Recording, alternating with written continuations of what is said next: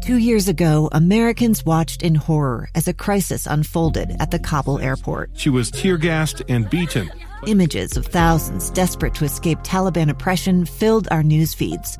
More than 80,000 Afghans made it to America.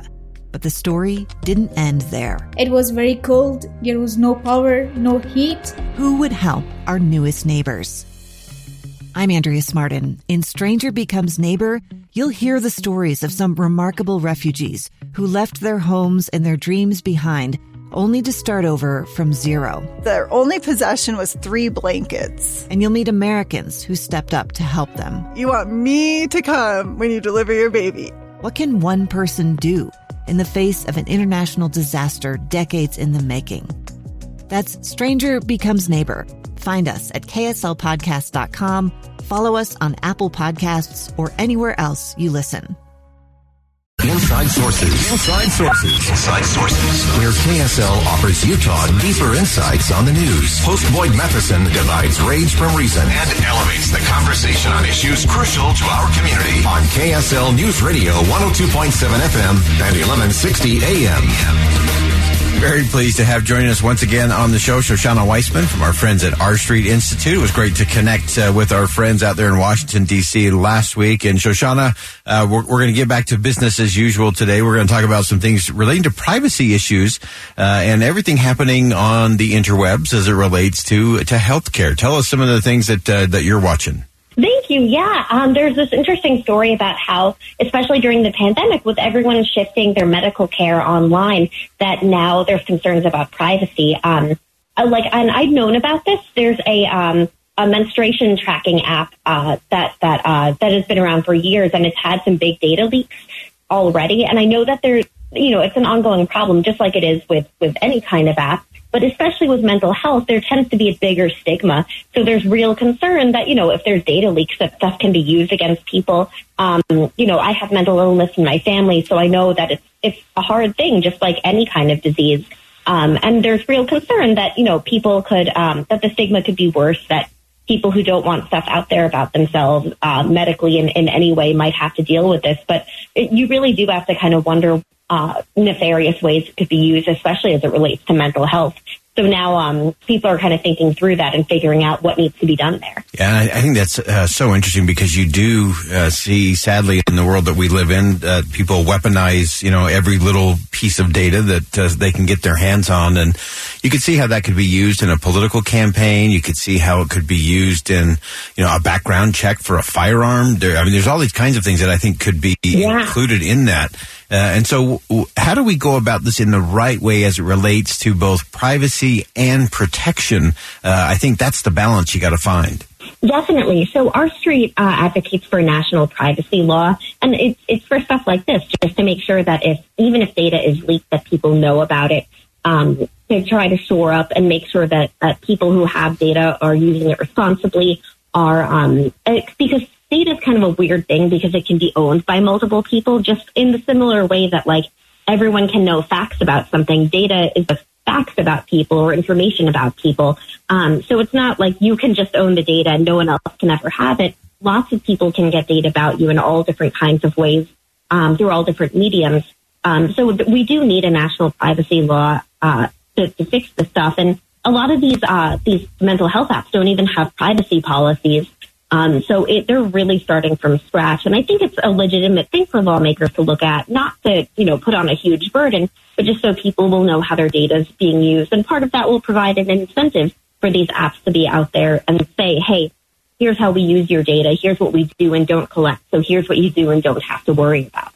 Yeah, so as you look at that from a, a national perspective, uh, of course, we always say, okay, how's this, how's this going to play out? Is this going to turn into a big regulatory burden or is this, uh, well, we know the government hasn't been especially successful in protecting data privacy or, or using that and weaponizing it to target, uh, people. What's the, what's the approach in terms of that national privacy policy? So there's a lot of different sides to this. And one you brought up is actually personally my favorite point.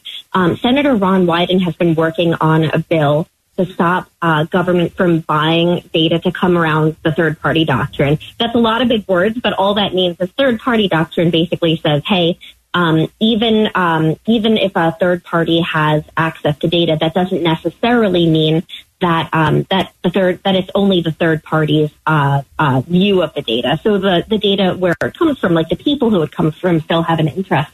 Now, third party doctrine is kind of strange because it kind of opens up uh, potential for um, to consider that people don't have an interest in their own data, which is silly, and it, there's some real Fourth Amendment concerns.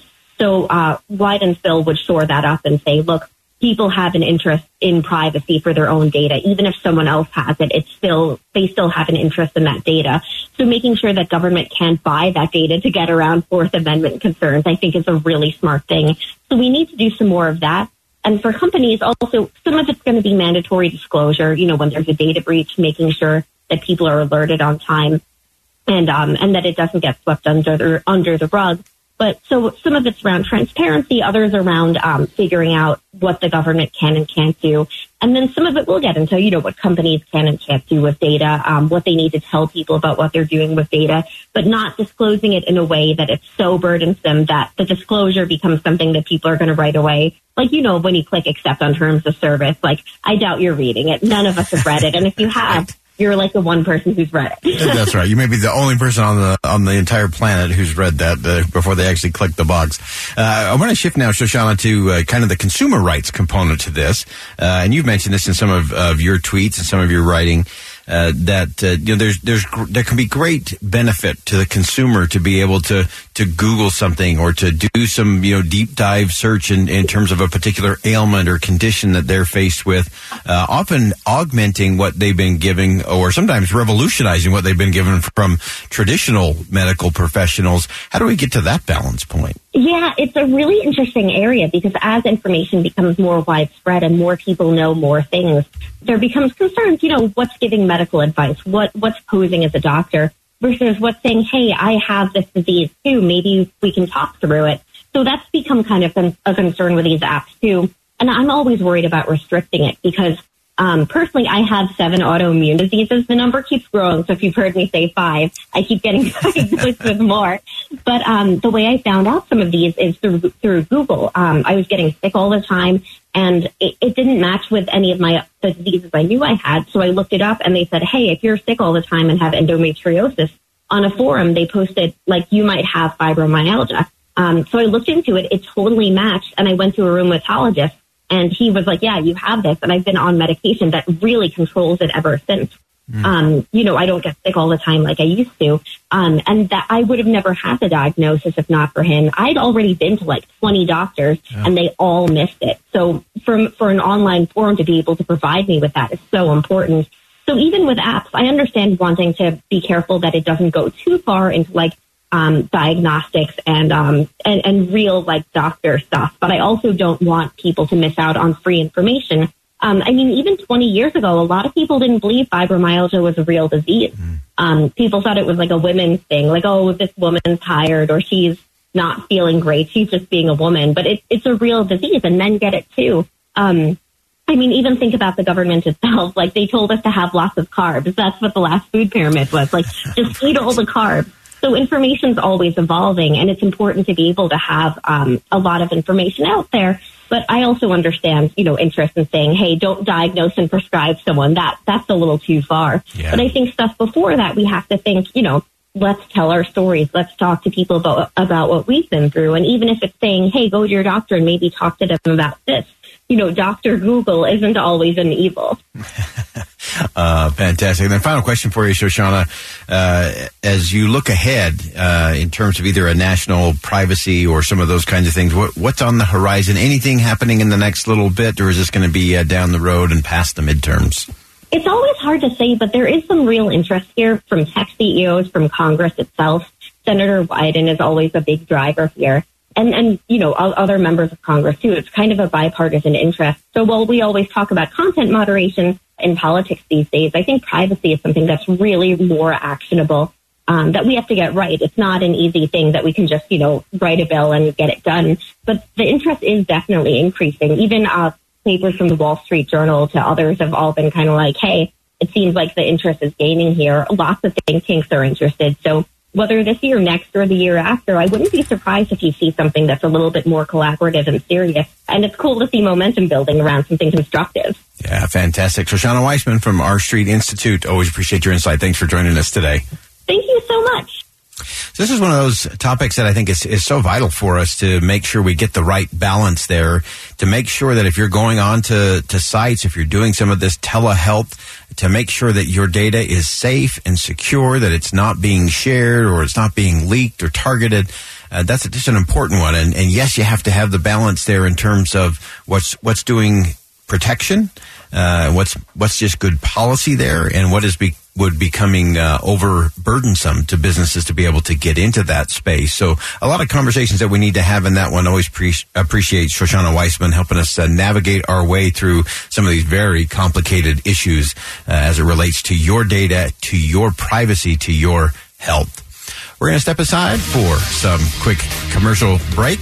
Coming back, uh, we'll talk about the war in Ukraine. Often when we talk about Russia and the outcome of the war in Ukraine, we talk about their natural resources, oil and gas. Are we missing the real challenge for Russia? Human resources, human capital. We're going to break that down coming up next. Don't miss it. A gun in the face. Then all of a sudden, they all kind of lined up. They pointed their guns at me. And this is the point where I thought, I'm going to die today. Started two years of horror for an American in Venezuela. They said, You need to give us your phone and get ready because you're coming with us. I'm Becky Bruce, and I spent a year researching and piecing together Josh and Tammy Holt's story about their ordeal in a notorious prison. That's when everything started to turn bad. We had another pound on the door. Boom, boom, boom. And there was the police once again. You can binge all of the episodes of Hope in Darkness on KSLPodcasts.com or wherever you get your podcasts.